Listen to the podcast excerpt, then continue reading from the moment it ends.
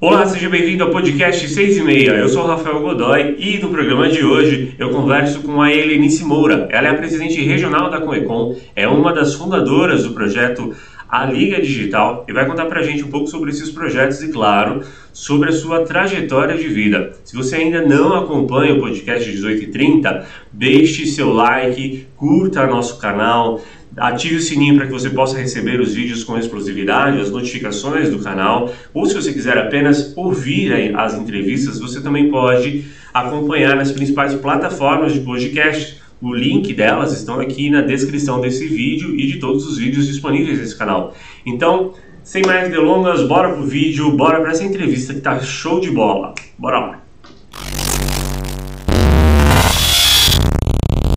Muito obrigado por ter participado, por ter aceitado participar do, do programa. É, a gente quer saber um pouquinho quem é, quem é você, né? Como surgiu, é, da, como surgiu a vontade de se tornar jornalista, e formar tudo isso que você criou hoje, né? Se você já tinha isso previsto, se você já era um sonho seu, se foi acontecendo, conta um pouquinho de quando você saiu ali da escola, entrou na faculdade, se já estava meio que previsto. Olha, eu que agradeço demais, Rafa, pelo convite, por fazer parte desse podcast. Eu vejo que tem um episódio mais bacana que o outro. Então, muito obrigada. Eu me sinto honrada de fazer parte, viu? Obrigado. Falando um pouco de mim, né? Hoje eu sou presidente de um dos comitês mais importantes do país, que é o Comitê de Líderes de E-Commerce de São Paulo. Eu trabalho com e-commerce e marketing digital tem quase 15 anos. E hoje o mercado me ouve e as lideranças de e-commerce geralmente me procuram para pedir, às vezes, conselhos e mentoria. E aí eu falo, nossa, né? Onde eu cheguei? Que incrível! E, e de onde eu vim? Cara, quando a gente é, começa a olhar para trás, assim, é, é bem emocionante relembrar, sabe? Porque eu venho de um bairro muito simples, onde muitas pessoas não tiveram essa mesma oportunidade a gente vive num país que acredita muito na meritocracia e de verdade as pessoas não saem do mesmo lugar, elas não estão largando do mesmo lugar, né? Enquanto tem gente na escola aprendendo inglês com 10 anos de idade, tem gente trabalhando com 10 anos de idade para sobreviver, né? Eu comecei a trabalhar com 13 anos e eu trabalhava fazendo limpeza no clube de cão. E, e de lá para cá, eu olho e falo: nossa, aquela menina que limpava o banheiro, limpava o chão, é, que viu por acaso na internet uma vaga de bolsa de estudos do governo, que por acaso é, um amigo ajudou a fazer o primeiro e-mail e a fazer daí a inscrição, né? Que por acaso e por uma sorte mesmo conseguiu vir para São Paulo, né? Sair do interior e vir para São Paulo estudar e assim não foi fácil, né? Se a gente olha, poxa, eu vivia numa casa eu e mais dois rapazes que eram meus primos, mas um terceiro rapaz que eu nem conhecia e a gente morava numa casa de dois por dois, assim, que hoje eu acho que ela tem um pouco menos que a sala da minha casa. É, e, e, a gente vivia ali, a gente é, às vezes não tinha que comer, né? Vivia por, passava por situações bem complexas mesmo, e de vida, de, de fome, né? É, de não ter o dinheiro do transporte para ir para a faculdade, para imprimir um trabalho. E, e hoje olhar para trás e falar, nossa, deu certo, né? Foi muito mais sorte que mérito. Muito mais, assim, encontrar. Sorte. Pode falar. Então, você acha que foi mais sorte do que mérito? Foi muito mais sorte que mérito, porque quantas Elês, quantos Rafas, né? É, que conheço um pouco dessa história, mas assim, quantas Elês, quantos Rafas estão aí na periferia, nas hum. pequenas hum. cidades, sem uma oportunidade. Quantas mentes brilhantes a gente encontra que poderiam ser grandes pessoas, mas a Sim. gente hoje não tem uma base, né? A gente não tem uma escola que, que dê alguma oportunidade, que ajude a olhar para frente. Poxa, esses dias o meu primo me mandou aqui um formulário, ele estuda numa escola particular incrível, e o trabalho dele do segundo ano é sobre prótese é, e tipo pé robô, sabe? Os negócios assim que você fala, nossa, respirador elétrico. Falo, gente, olha o, o nível das escolas particulares, olha o nível da outra base, né? Então, quando eu falo que foi mais sorte que mérito, é olhando para isso, sabe? É olhando uhum. uma série de pessoas que hoje precisam dessa oportunidade e que de fato não estão largando do mesmo lugar. Então, eu, quando eu vejo a Ele hoje, que chega numa reunião, preside um comitê e tu fala, nossa, né? É, que fala em eventos internacionais e nacionais, e eu olho para aquela menina lá de trás e falo, gente, quantas eleições, né? Porque não foi fácil. Assim como a vida não é fácil para ninguém, a vida requer muita coragem, né? Mas, de toda forma, eu acho que a gente olhar para trás e enxergar o quanto a gente cresceu nesse caminho, assim, o quanto eu aprendi, né? Eu acho que eu sou uma pessoa hoje que consegue entregar muito mais para a sociedade e, e, ser muito mais produtiva e, e, ter muito mais ideias que vou contar um pouquinho mais para frente dos projetos que eu estou trabalhando hoje, muito mais ideias que, tão, que são capazes de mudar o mundo, porque eu vivi essa dor, né? É diferente, eu acho. Mas você já tinha essa, essa visão, tipo, na, na escola mesmo? E como você falou, né? Tipo, é, você falou e eu lembrei, eu lembrei da, da, do meu período de escola, saindo ali da escola, indo para a faculdade, realmente você sente um baque gigantesco, porque chega na faculdade você, você acha que você não aprendeu nada, né? É um, é um outro nível de conhecimento, principalmente quando você conversa com pessoas que estudaram em escolas particulares, o ensino é totalmente diferente, né? Mas você já tinha isso, isso em mente? Tipo assim, ó, eu, eu vou mudar, eu vou mudar, não, não, é nem mudar no mundo, né? Mas eu vou fazer acontecer. As pessoas que estão próximas a mim, eu vou ajudar, eu vou fazer, eu vou ensinar, vou mostrar caminhos. Já tinha isso? Olha, em algum momento isso foi despertado em mim, né? Essa sensação de devolver para o mundo mesmo, para as pessoas que estão perto de mim, que eu posso impactar, um pouco daquilo que eu recebi do, da vida, né? É, uhum. dessa sorte da vida. Mas no começo, eu acho que é uma luta por sobrevivência. Cara, a gente sai de casa, a gente vai trabalhar para pôr comida na mesa, para ajudar os nossos pais, né? A maior parte dos jovens que eu converso, assim, o maior sonho da vida deles é ajudar os pais, é sustentar a casa. Olha o peso, né, da responsabilidade. Eu sinto que também é uma geração nova, sabe? Uhum. Que hoje está desperta para pais mais responsáveis, né? Para uma educação mais responsável que não é só da escola.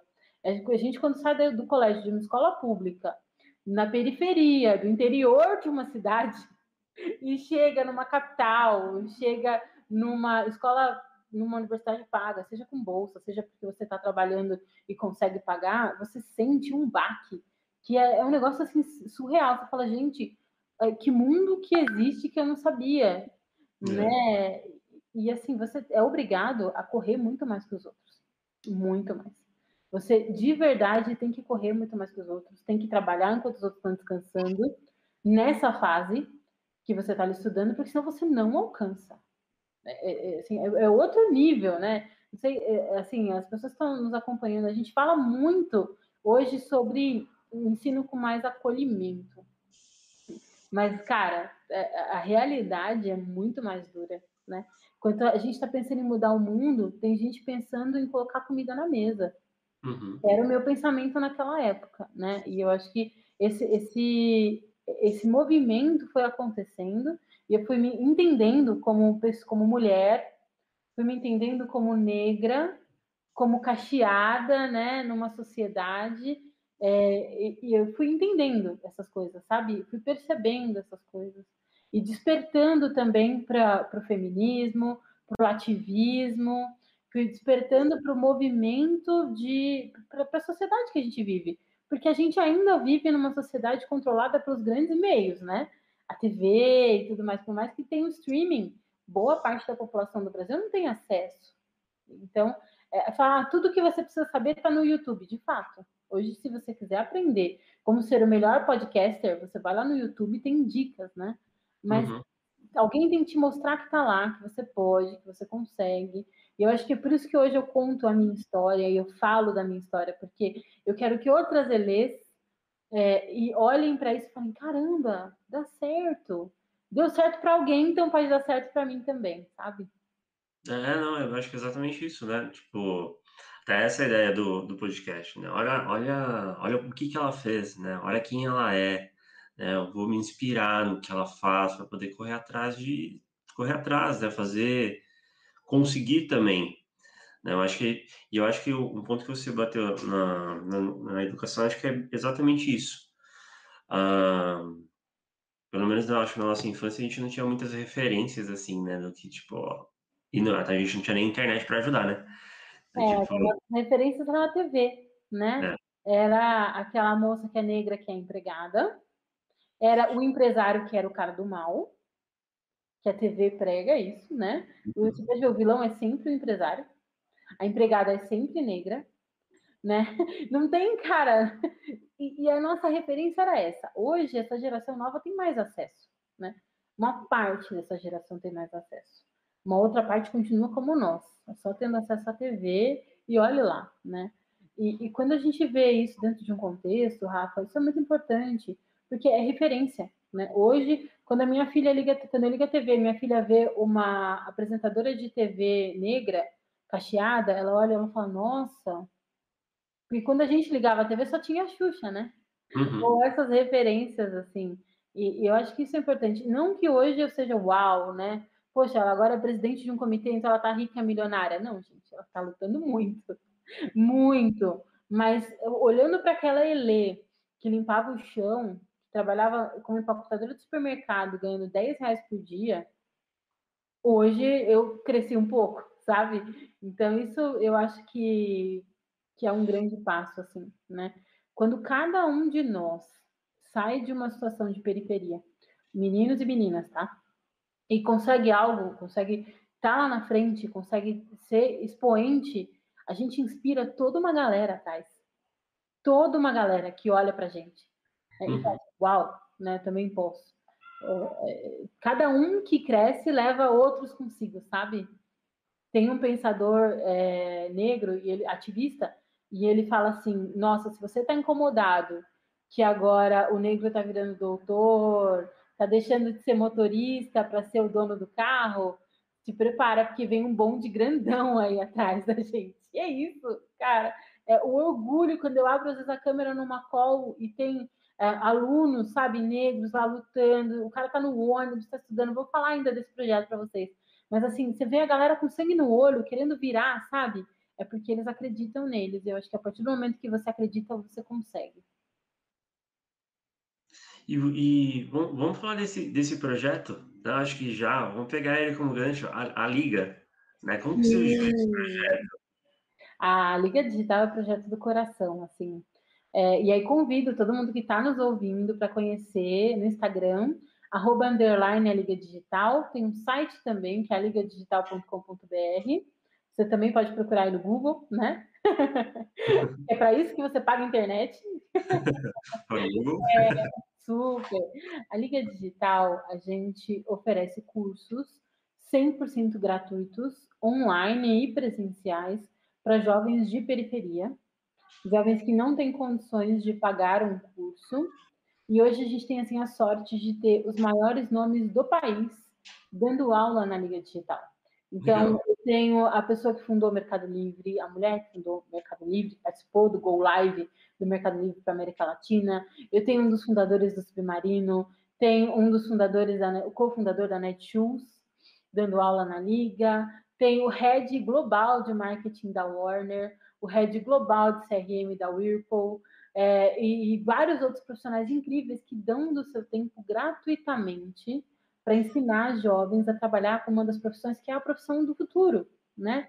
Marketing digital e e-commerce. Então, eu acho que assim, hoje poder, enquanto liga, né, ser cofundadora da liga e propiciar isso para outras ELEs, sabe?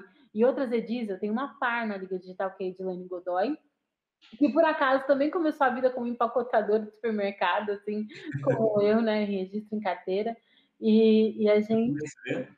Super, as duas, o primeiro registro em carteira foi empacotador de supermercado.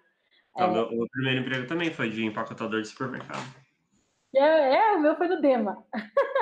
No, no, no Bahia, que era lá no, no Olha, bairro. No bairro, o meu ainda era em outra cidade, mais moderno. e, e eu acho que assim, pessoas que começaram como nós, né? Quanto ganhava um empacotador de supermercado? Esses dias, por acaso, eu precisei mandar minha carteira para a FIA, porque agora eu coordeno uh, o MBA de e-commerce da FIA, que é uma grande universidade, né? Eu, eu uhum. participo da coordenação desse MBA. É, tem o Pedro Teberga, que coordena, e eu participo dando a, apoio. E aí, você mandar minha carteira lá, fazer não sei o quê, eu olhei e falei, nossa, meu primeiro salário, ele era metade do que custa a minha hora hoje.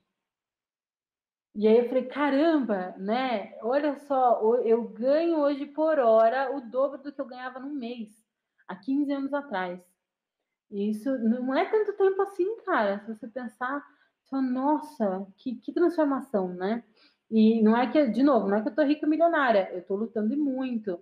Mas olha só, né? Quantas, quantos outros talentos, sabe? Eu o tempo todo eu olho para trás e eu me pergunto quantas outras pessoas incríveis que estudavam com a gente que não puderam ter as mesmas oportunidades, né? Ou porque a vida foi muito cruel, ou porque não teve educação, não teve apoio da família, não teve condições, não teve essas sortes, esses encontros, né? Que a gente tem na vida e que nos ajudam a crescer.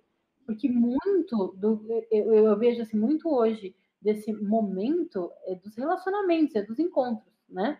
Desses encontros que a vida vai proporcionando para a gente que vão dando liga, definitivamente. Uhum. Né? Então, na liga digital, hoje a gente faz esses encontros, né? Os super-heróis, que é como chama, a gente chama os professores, eles deixam abertos os seus LinkedIn, muitos deixam aberto o seu WhatsApp para atender os alunos, para fazer conexão, para fazer, para apoiar os melhores alunos, eventualmente, são contratados por esses professores. A gente tem vários desses casos super legais. Legal. Então, é a chance da vida, né? É a chance da vida e eu fico muito contente, enquanto Liga Digital, de poder proporcionar um pouquinho disso para as pessoas, sabe? Devolver um pouquinho do que a vida me deu tanto, Rafa. Imagina, e aí para participar, então, é tipo, entrar, entrar no site e aí você faz a inscrição e já entra no. É, é uma cria-se uma turma para que ele possa começar a ter essa, esses cursos? Como que é? São é, duas, duas janelas, né? Uhum. Então, a gente tem uma no começo do ano, essa turma está andando, ela vai se formar em julho. Aí abre outra janela e tem a turma que começa em agosto, né? Sempre duas janelas por ano. Uhum. São duas turmas em paralelo, uma de marketing digital e uma de e-commerce. E as aulas são online nesse momento de pandemia, né? E também para que a gente possa alcançar gente em todo o Brasil, então elas são online, duas uhum. vezes por semana, e eles fazem trabalhos de conclusão de curso. É, não precisa ter computador para assistir a aula, só com celular a pessoa consegue assistir. Precisa ter internet, né? A gente está lutando para conseguir fornecer internet de alguma forma para os jovens. Eu diria que esse é o meu sonho do momento, assim, poder oferecer internet para os jovens terminarem o curso, porque muitos deles abandonam porque não tem internet. Né? É, então a gente é, só precisa mesmo de um celular conectado à internet, você pode assistir às aulas. É, não tem processo seletivo, a gente fala que é um processo de autoseleção. E aí aqui entra muito daquilo que eu te falei, que não é meritocracia, mas é merecimento. Uhum. A gente, muitos dos alunos que se inscrevem não entram, uma, uma boa parte. E falam, nossa, vocês cortaram? Não, a pessoa não participa das aulas. No primeiro mês, a gente faz o que a gente chama de acolhimento, onde esse, essa pessoa é convidada a fazer as aulas, ela tem uma série de desafios para cumprir nesse primeiro mês, que são desafios relativamente simples, tipo criar um LinkedIn, conectar os outros, fazer um artigo. E, e aí as pessoas que respondem a esses desafios participam das aulas. Né? Hum. Então a gente fala que é um processo de autoseleção, onde a pessoa mesmo se seleciona para participar do curso. Um. Ah, como se fosse criar um currículo, né? Para que ele possa ficar, né? É, exato, ele tem que fazer algumas atividades que são importantes que vão é, dar subsídio para ele. E uhum. também vão mostrar para nós que ele está afim, né? Porque a gente está afim de ajudar quem está afim de se ajudar, não é mesmo? Se a pessoa não está afim, a gente também não, não vai muito para cima, não. É, é que a, a, a, oportunidade aparece, né? Agarra quem, quem quer também, né? Mas se você esteja dando, dando a oportunidade, dá para pegar na mão ali e falar assim, não, ó, né? Olha aqui, né? Olha o que eu estou fazendo por você, né? Enfim. É que às vezes, uma coisa você me perguntou lá no início, né? Se quando eu entrei na faculdade, eu sabia onde eu queria chegar, né? Às vezes, quando a gente é muito jovem, a gente não faz ideia.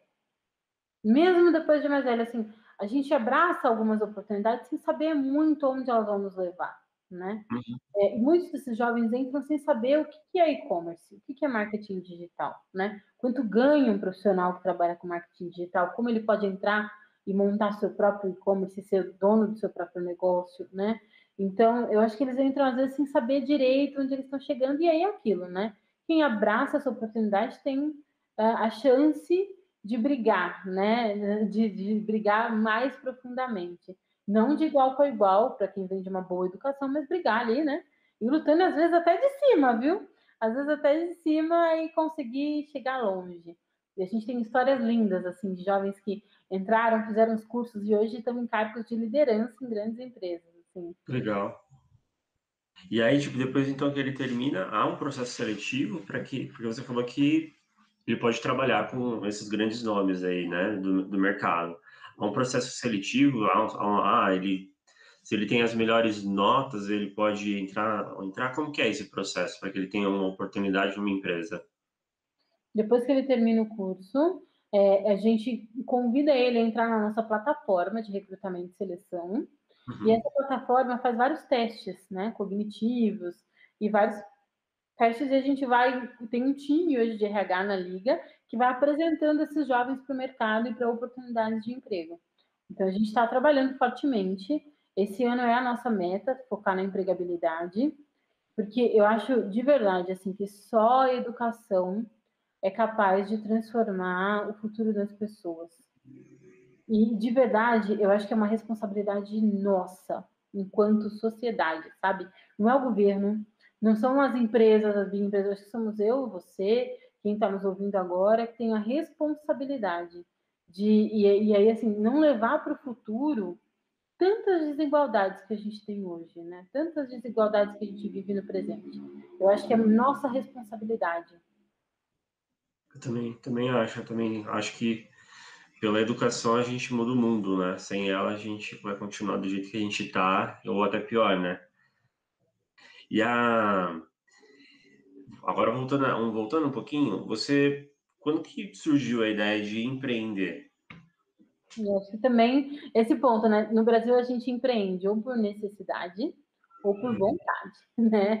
É, eu é, e tem vários empreendedores por necessidade, são os autônomos, né? É, uhum. Eu fui empreender porque eu sentia que algo me faltava, sabe? Nas grandes empresas faltava propósito, faltava conseguir olhar e, e faltava olhar e discutir no mesmo nível e aprender e faltava criar, sabe? como mulher, como negra, depois que eu me reconheci assim, eu entendi que muitas vezes eu fui subestimada nas empresas e eu fui silenciada nas empresas. E, e hoje eu percebo isso, sabe? Naquele momento não ficou claro para mim, mas hoje eu percebo. E aí, quando eu resolvi empreender, eu voei. E às vezes, assim, essa já estou indo para minha terceira empresa. É, e todas as vezes em que eu empreendi, eu aprendi muito eu errei muito, né? Eu fali uma vez, eu fali uma segunda vez, é, e agora estou empreendendo de novo, e, e, eu aprendi muito em cada um desses processos, assim. E, e, eu, mais do que isso, né? Eu consegui conquistar um lugar de fala e de respeito. Uma vez numa reunião, e era, eu era gerente dessa operação, estava falando com o CEO, que era meu fornecedor, e ele não me deixava falar. Ele me cortava, ele me cortava, ele me cortava, ele me cortava, ele me cortava. E já era uma, uma reunião virtual, assim, ele me cortava, ele me cortava, era por telefone. Ele me cortava, cortava, cortava, cortava, cortava. Eu não conseguia terminar uma frase.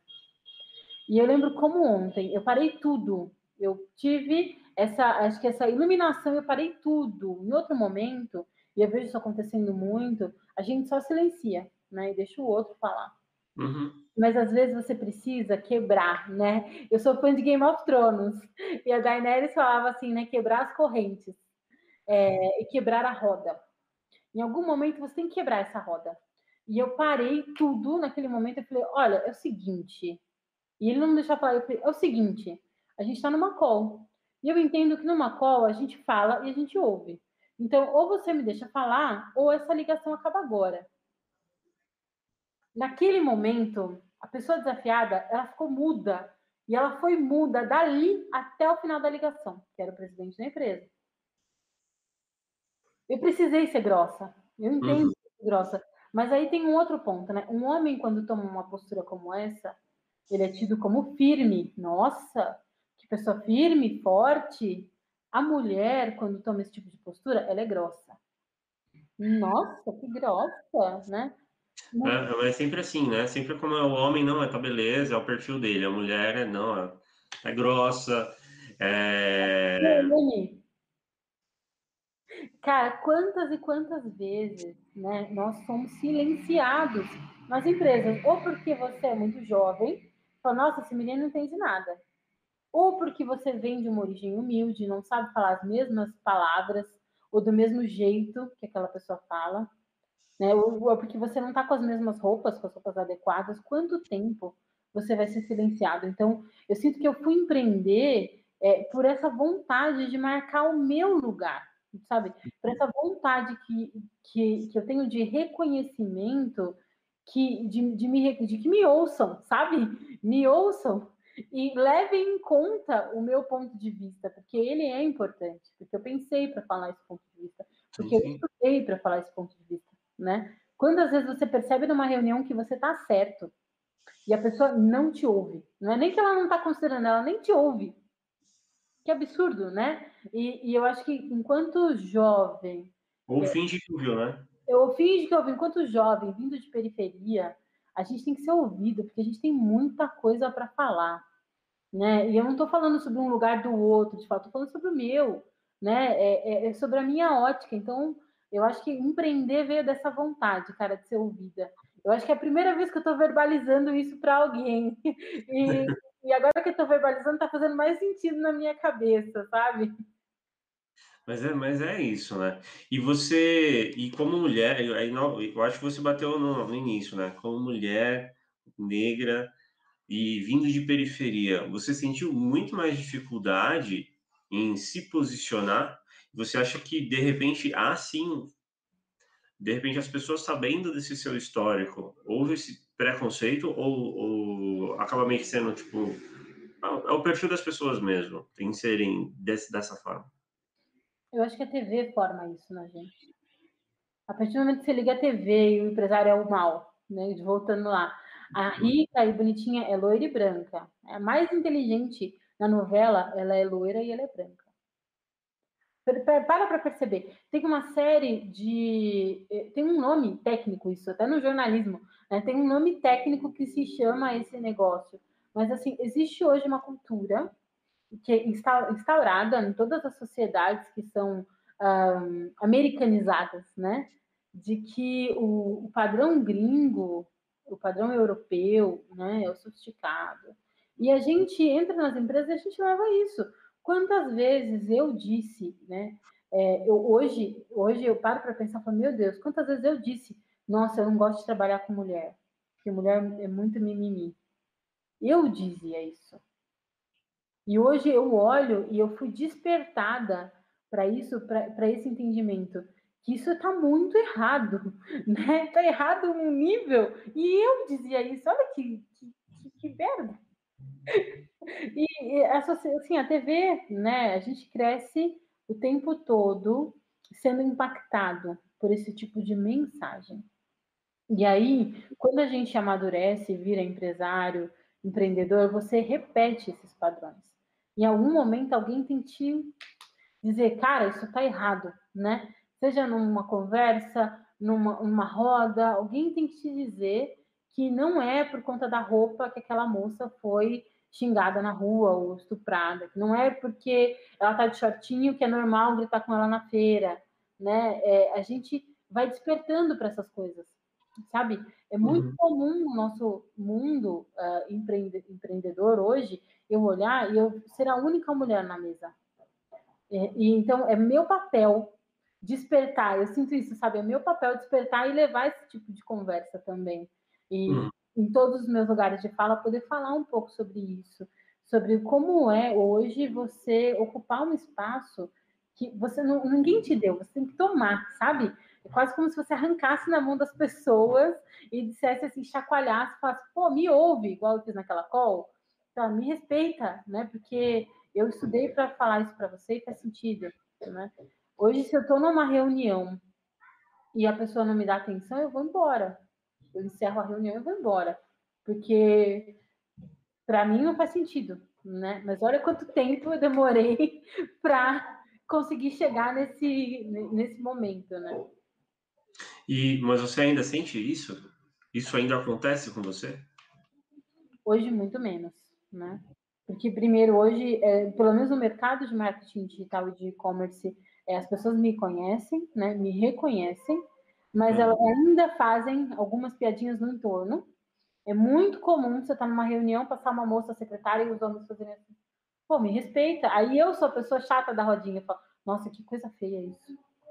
É, no almoço, o pessoal fazer comentários assim preconceituosos, então não com relação a mim, mas em relação aos outros, né? Então, é, para mim é importante sim posicionar isso e eu, eu, eu agora eu sou espalha rodinha, sabe?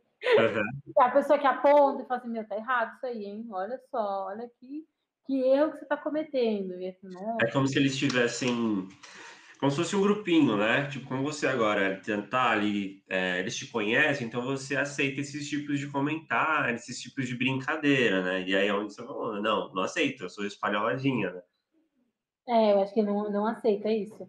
Não aceita, não é porque a gente está almoçando aqui que você vai falar que a menina é, pode chamar ela na rua do que você quiser, os nomes são horríveis, né? Que eles usam só porque ela tá de shortinho. É o direito dela usar o shortinho, não o seu, de falar sobre aquilo, né? É, mesma coisa com time, sabe? Se eu chego hoje, por exemplo, eu fui convidada para dar aula num lugar muito legal. E eu cheguei e só tinham eu e mais duas mulheres, num corpo que tinha, sei lá, umas 30 pessoas, só tinha eu e mais duas mulheres. E eu falei, olha que legal, mas oh, não tá faltando mulher aqui, não? Vamos trazer mais, né? Tem tanta mulher incrível que eu posso te apresentar, que tem um perfil que poderia dar aula aqui.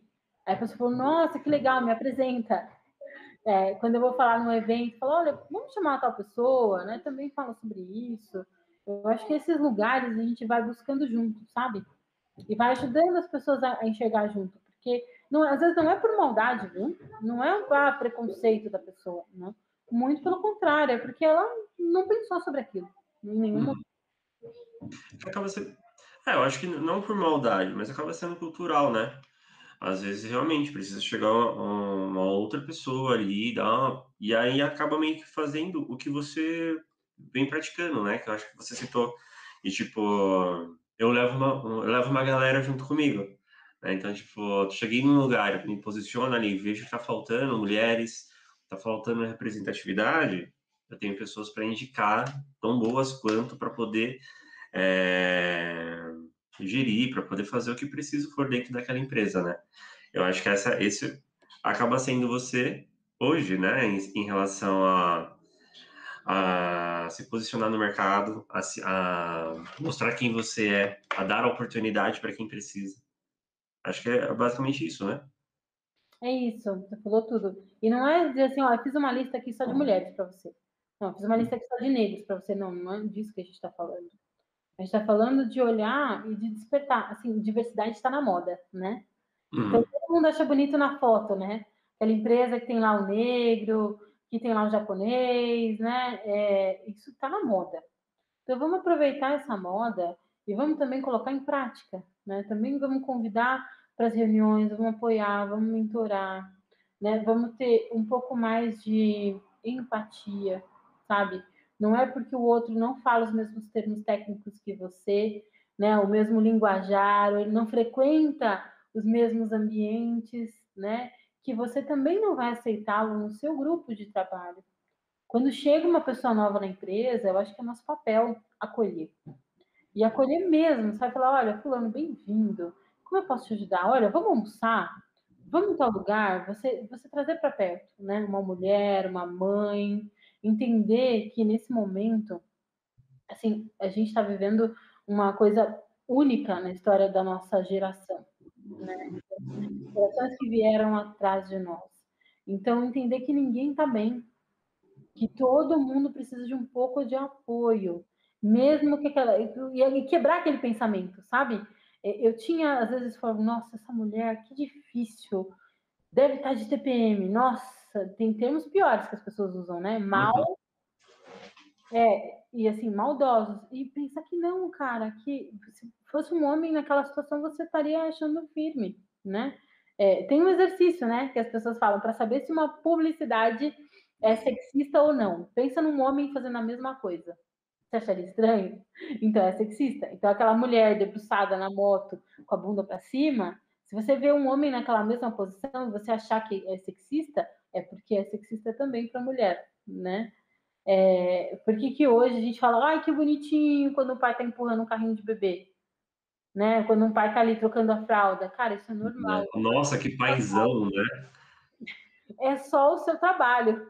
eu fui para Nova York em janeiro do ano passado. Eu fiquei um mês em Nova York. E foi ótimo, porque eu nunca tinha ido. Eu precisava muito, era um evento importantérrimo do mercado. E eu fui. E meu marido ficou um mês com a minha filha. E todo mundo falava: Nossa, mas ele tá com o pai? Nossa, mas ele deixou você vir? Nossa, mas você. Quem ficou com a sua filha? Se fosse o contrário, as pessoas fariam essas perguntas. É. Se fosse o contrário, as pessoas iam falar: Nossa, mas ele deixou você? Imagina! Porque isso vem do padrão que a gente assiste na TV, que a gente consome na mídia. E é isso que a gente tem que ir quebrando, sabe? Quando eu falo de quebrar a roda, né, é nesse sentido. Né, é de explodir o sistema por dentro, sabe? É por dentro do sistema que a gente consegue fazer a verdadeira transformação. Transformação digital, a transformação social. Não é de fora, não é, na minha visão, tá? Não é da política que vem a transformação, não é da, de fora, não é do outro, é de cada um de nós dentro da comunidade que está hoje, no papel que tem hoje, sabe, com a sua família, com seus pares, é, tentando quebrar esses padrões que a gente repete e a gente nem percebe. Né? Como eu falava que não gostava de trabalhar com mulher, como a gente fala, pô, tá brava porque tá de TPM. Não, cara, todo mundo tá mal e você também precisa entender isso, né? Eu acho que é, é, é um pouquinho do que a gente pode fazer, sabe? Para uhum. transformar assim a vida, né? E transformar um pouquinho da realidade que a gente vive. Sim, ó, entenda, compreenda, se coloque no lugar do outro, né? E aí você, a gente vai fazer um mundo melhor. Né? Empatia, empatia que é tão difícil, né? A gente vive assim numa bolha, uma uhum. bolha é, real, né? Enquanto a gente está falando agora, tem gente na cidade em que a gente vive morrendo de sede, de fome. Na cidade. A gente não está falando de pai no interior do Nordeste. Nós estamos falando das grandes capitais, né? Olhar para isso e perceber que tem, assim, né? Hoje a gente agradece porque hoje a gente tem as coisas que a gente sonhou, né? Mas assim, olhar para isso e entender que de verdade, cara, isso não representa nada, nada. Hoje você não é a empresa que você trabalha. Eu estou presidente do Comitê de Líderes de E-Commerce. Eu estou CEO de uma aceleradora de operações de e-commerce. Eu estou professora de uma das maiores universidades do país, que é a FIA. Eu não sou essas coisas. E, e ter essa consciência, é, eu acho que é, o, é, um passo, sabe? Assim, porque você tem a consciência de que a gente não é nada. Isso aqui é um sopro. É um sopro. Tudo que a gente valoriza, sabe? Cara, no final, é um sopro. No final, é numa curva que você perde e vai embora. Todos os seus e-mails, os calls que você tinha, sabe? Acabou. E não sei se tem alguma outra coisa depois disso. Então, poxa, vamos tentar fazer essa jornada aqui, ter um pouco mais de propósito. Ter um uhum. pouco mais de propósito nas coisas que a gente faz no dia a dia, sabe? Porque é um sopro, cara. Não vale nada, a gente só está. A gente não é nenhum dos arrobas, ah, porque eu sou da empresa. Tá? Não, você está nessa posição e é uma roda. Exatamente. E voltando, voltando um pouquinho, como que você, você se formou em jornalismo, né? E como que sai ali do, de jornalismo para o marketing digital, praticamente? Como que é essa virada de chave aí? Cara, dessa sorte da vida, hein? Eu te falo que é dessa sorte da vida. E acho que poucas pessoas também sabem isso. Eu fui trabalhar, eu morava em Santo Amaro, numa comunidade no Jardim São Luís.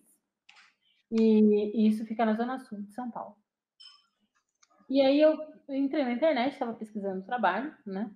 E aí eu, me apareceu assim, ó, vaga telemarketing, que é a vaga que tem para quem está né, começando. E aí, vaga telemarketing, entrevista na X. Era longe pra caramba. Eu fui, eu não achei o lugar. Um outro dia, eu fui de novo. Aí meu primo foi comigo que ele morava comigo, ele já conhecia um pouco mais São Paulo, né? Dois Jeca também, porque ele vinha do interior de Minas. E, e aí ele foi comigo. E aí a gente achou o lugar. Aí eu fiz a entrevista. E aí, cara, era para eu tinha só um e-mail nessa época que aquele meu amigo Danilo fez para mim. E aí era para trabalhar com telemarketing no Terra Empresas, que é, era assim, o Terra era o Google daquela época, né? Uhum. E aí eu falei, nossa, né? O que, que é isso? Nem sabia direito. Fui lá, fiz entrevista, passei. Por uma sorte da vida, o trabalho era na rua da minha casa, lá no São Sensacional, assim, acho que foi por isso que eles me contrataram, né? E aí teve um treinamento, eu aprendi, então eu comecei no Terra. E aí eu fazia faculdade de jornalismo e no Terra eu trabalhava com telemarketing. Numa área do telemarketing, gente, que chama retenção. É assim, a retenção, para quem não conhece aí, amigos do telemarketing, a retenção é. Depois que o cara já tá puto, que ele tá sem site, sem e-mail, sem nada, ele quer cancelar. Aí ele vai para o suporte. O suporte tenta resolver, não consegue. Aí ele vem para uma área chamada retenção. Que é aquela pessoa que fala assim: ah, não cancela não, fica mais um pouco. Eu te ajudo. É. Eu fazia isso, é um serviço de corno. Mas assim, eu aprendi um monte na retenção. Eu me desenvolvi muito, eu trabalhei, eu saí da retenção. Eu, ter, eu comecei no telemarketing, no Terra, eu terminei, eu era o braço direito do gestor da operação. E aí eu fui aprendendo, então eu já fui para o digital, né? E aí o meu primeiro estágio foi em digital, foi lá nessa empresa no Terra, eu fui crescendo lá, depois fui trabalhar com marketing, e daí já estava digital, né? Já estava digital na veia, e uma vez que você cai no digital, você não sai mais, viu? Que é uma área muito promissora, muito apaixonante, e eu tive essa sorte da vida aí de ser de ser encontrada pelo Terra Empresas, de aproveitar essa sorte da vida também, né, para aprender um monte, né, é, não importa de onde você começa, sabe, Rafa? Tem gente que entra para fazer telemarketing e, sai de lá CEO. Tem gente que entra para ser CEO e sai de lá escorraçado.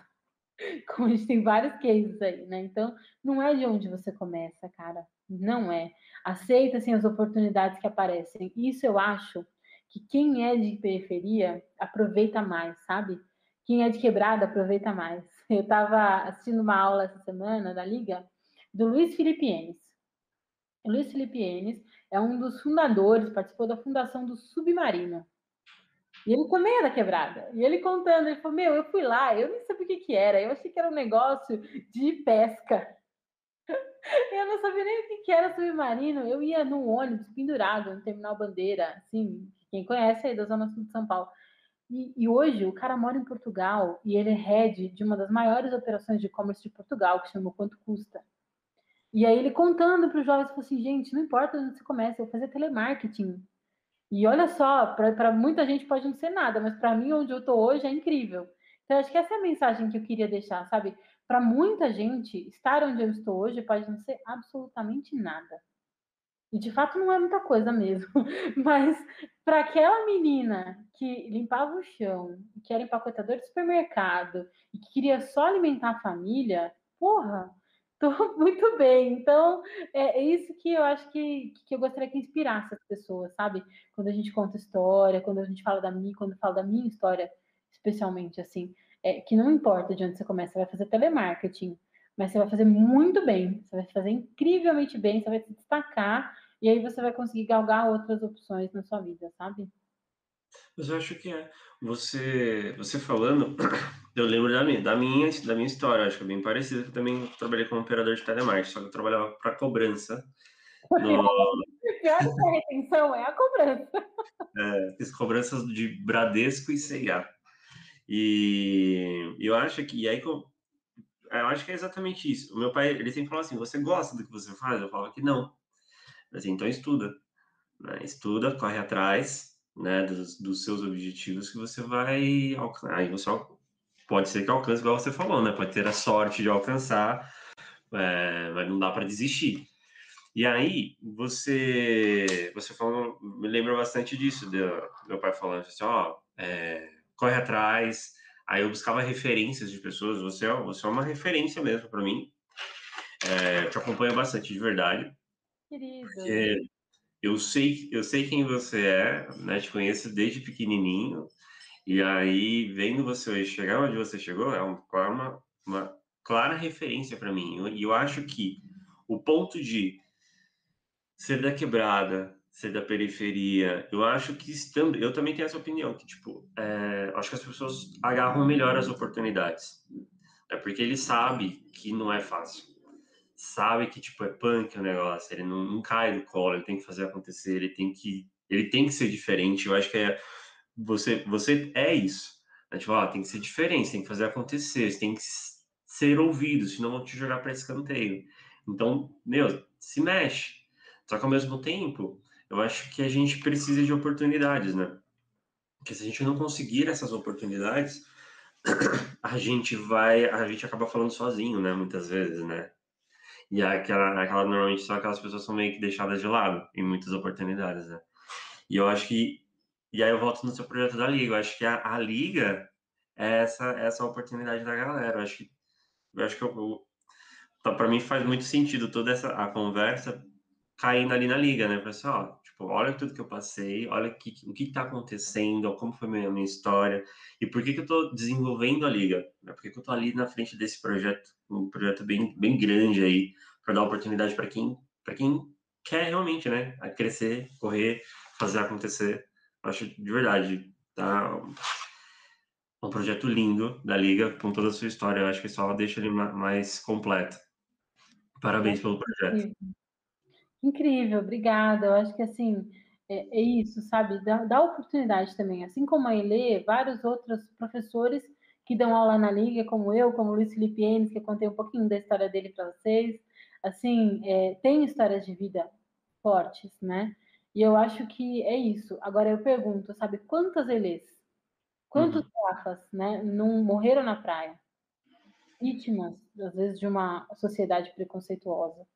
Quantas Elês chegaram numa entrevista e não tiveram a mesma sorte que eu de conseguir entrar só por causa da cor da pele, cara, só por causa do cabelo, só por causa, só porque não fala o português, né, corretamente. Então, assim, é, e por isso que a liga não tem processo de seleção, porque se eu for colocar uma prova de português, a galera não passa, porque a escola não prepara, né?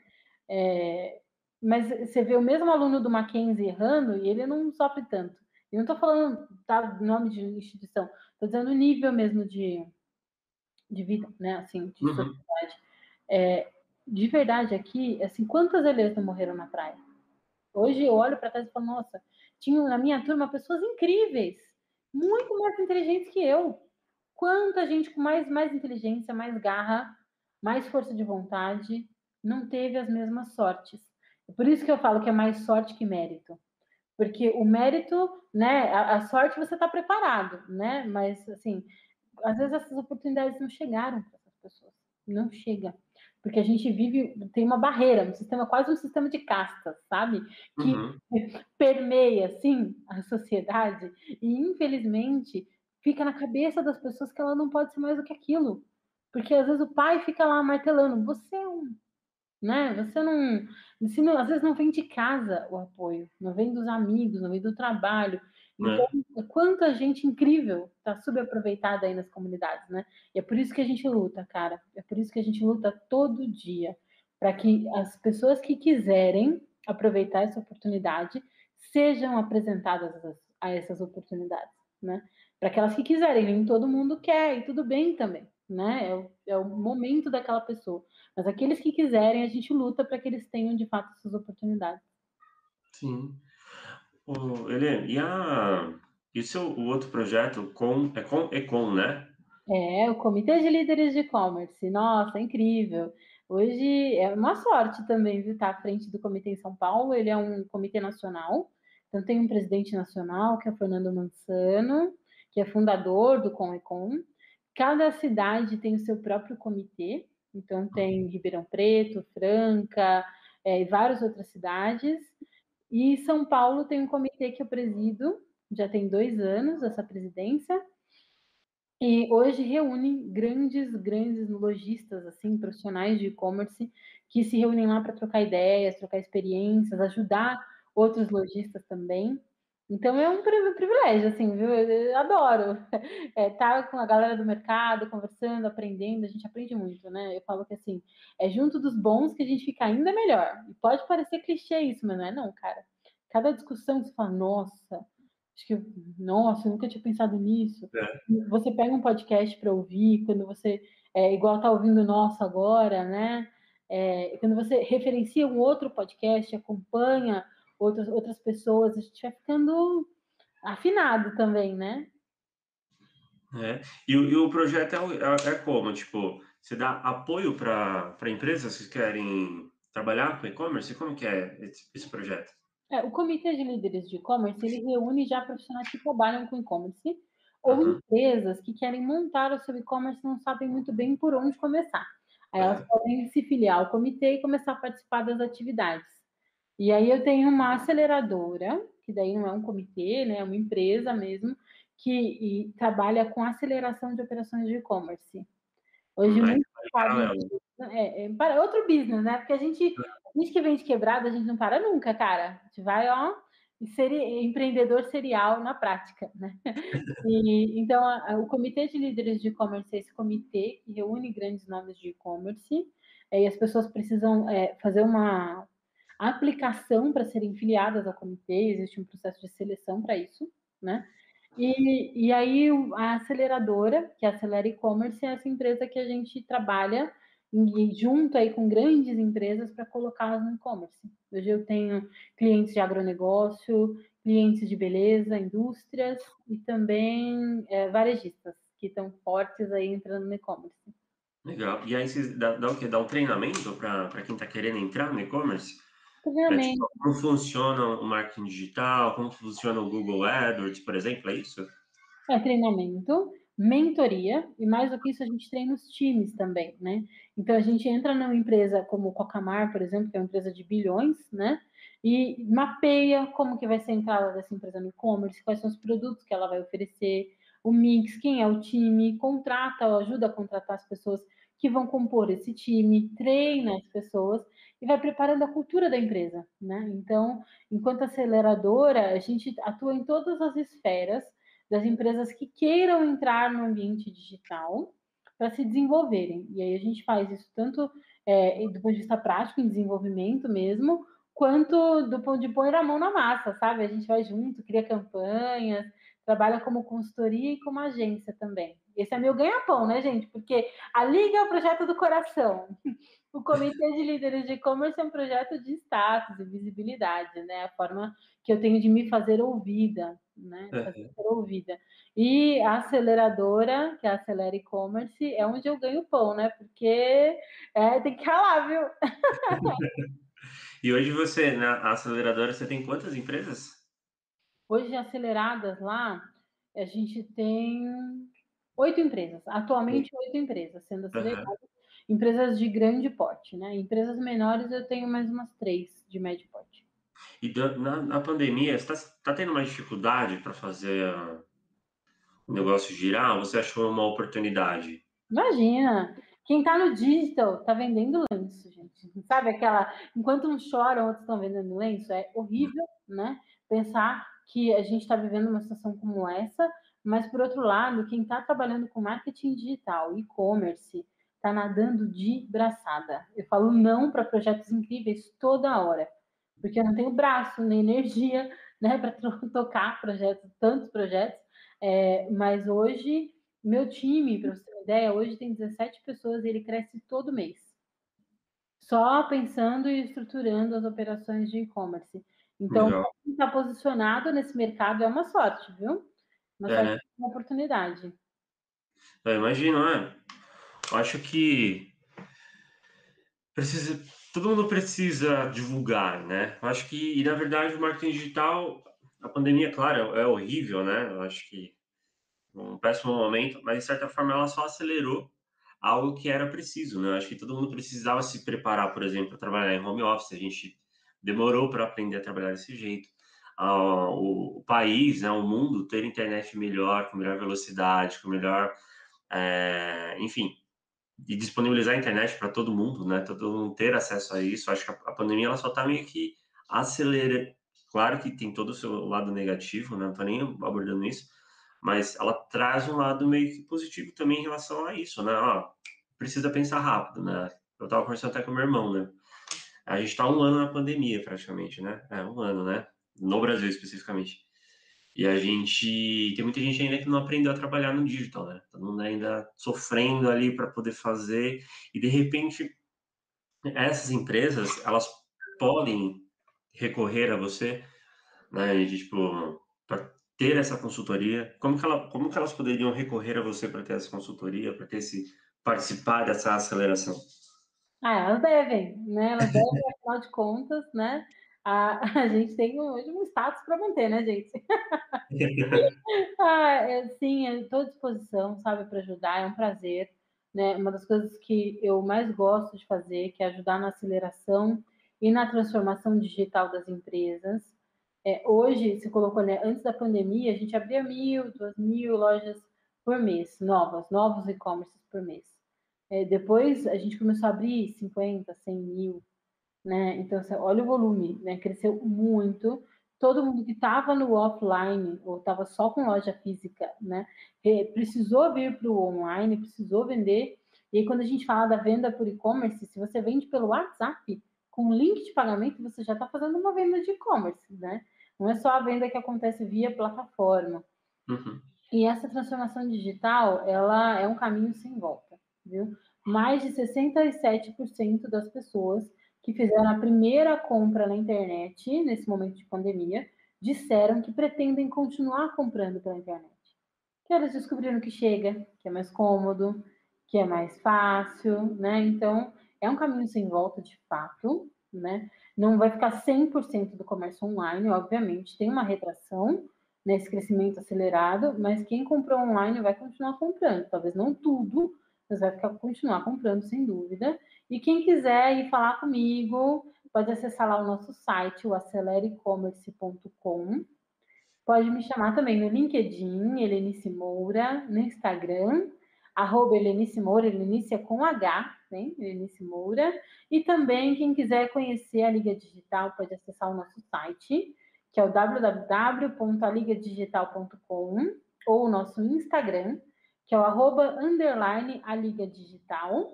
Empresas que queiram apoiar a Liga Digital podem lá entrar em contato com o nosso time de parcerias. Jovens, e lembrando que jovem é jovem de cabeça, hein? A gente tem jovens de 60 anos lá na Liga. Podem se inscrever também para as próximas turmas. E assim a gente vai construindo um ecossistema que é muito vitorioso, viu? Com certeza. Olha, o papo está muito legal mas eu já vou te liberar. E, mas antes temos duas perguntas aqui, tá? A gente tem, se você pudesse, vamos brincar de cápsula do tempo aí, tá? Se você pudesse voltar no tempo, encontrar com alguém é, e falar algo para essa pessoa, o que, quem seria e o que você falaria? Voltar no tempo, né? E encontrar alguém eu, assim, mexe muito comigo, né? Quem eu encontraria, o que eu faria. Acho que, da, do ponto de vista emocional, tem uma série de coisas que eu, e pessoas que eu queria abraçar de novo, né? E poder dizer para elas o quanto elas são especiais para mim. Mas eu acho que eu voltaria para mim mesma. Para mim mesma, porque em vários momentos eu pensei que eu não era capaz. Em vários momentos eu pensei que eu deixei as pessoas me julgarem eu acreditei nesses julgamentos, eu me subestimei e eu acho que em vários momentos eu duvidei de que eu ia conseguir sobreviver. Então, eu acho que eu voltaria para mim mesma, cara, e eu diria assim: não desiste. Não desiste porque você vai conseguir uma família linda, você vai conseguir que as pessoas te ouçam, ter voz, né? E você vai conseguir mudar um pouquinho a vida de algumas pessoas que passarem pela Liga Digital e passarem por você, sabe? Acho que isso eu, eu voltaria para mim mesma. Legal. E se você hoje pudesse. Vamos imaginar que esse vídeo. Imaginar não, né? Esse vídeo vai ficar para a eternidade aí, né? Esse vídeo, esse áudio, para quem estiver ouvindo. E você tem a possibilidade de prever algo, né? A Helenice Mandiná, o que, que você prever para o futuro? Ah, eu, é certo, certo e certeiro. Eu vou olhar para um Rafael mega bem sucedido, CEO de uma grande empresa, eu vou falar, nossa, já dei uma entrevista para ele. Certeza! vou olhar e vou falar, nossa, eu fui uma das primeiras pessoas a participar daquele podcast incrível, que depois virou um talk show, virou um programa. Isso é certo e certeiro, cara. Você vai muito longe. E eu vou ter muito orgulho lá na frente de colocar aqui uma foto e falar: olha, eu e o Rafael no início do programa dele. Que bom. Deus te ouça. Obrigadão. Eu costumo é? estar nas minhas previsões, viu? Que bom. Espero que se concretize. Muito obrigado pela participação do, no, nesse programa. Né, novamente, né? Eu te acompanho mesmo. Eu acho que desde, desde, desde a nossa adolescência ali, eu te acompanho. Via cada atualização de Facebook que eu vejo, caramba, que legal, né? E aí sente aquele orgulho de, nossa, saiu dali de Botujuru também, olha onde ela está hoje. Eu acho que, tipo, novamente é referência, acho que tudo que a gente conversou aqui no meio dessa entrevista, é, de verdade, eu te acompanho, você é uma referência, acho, para mim e para muita gente vai acompanhar esse material e poder trilhar também um, um pouquinho do caminho que você fez. Obrigado por participar, tá? Ah, eu que agradeço. E assim, nossa, fiquei emocionada, feliz de saber, né? E pensar assim, cara, você não, não pode desistir. Porque para quantas pessoas você você está inspirando, né? Então você também, viu? Assim, acompanho, sempre acompanhei sua trajetória, né? Das agências, os cases, as fotos que você postava, a família, agora é linda. E aí eu te falo, cara, não desiste, porque eu também me espelho muito em você, viu? Eu olho para você e falo, caramba, mais um, nós estamos juntos e, e vem um bonde grandão aí atrás da gente, hein? Vem. Tem uma galera, a gente arrasta a multidão. Pra cima.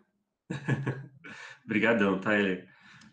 Obrigada, um abraço a todos, obrigada pela audiência. Na Liga Digital, a gente costuma terminar os nossos encontros com uma hashtag, que é hashtag Deu Liga. Então, hashtag Deu Liga. Hashtag Deu Liga.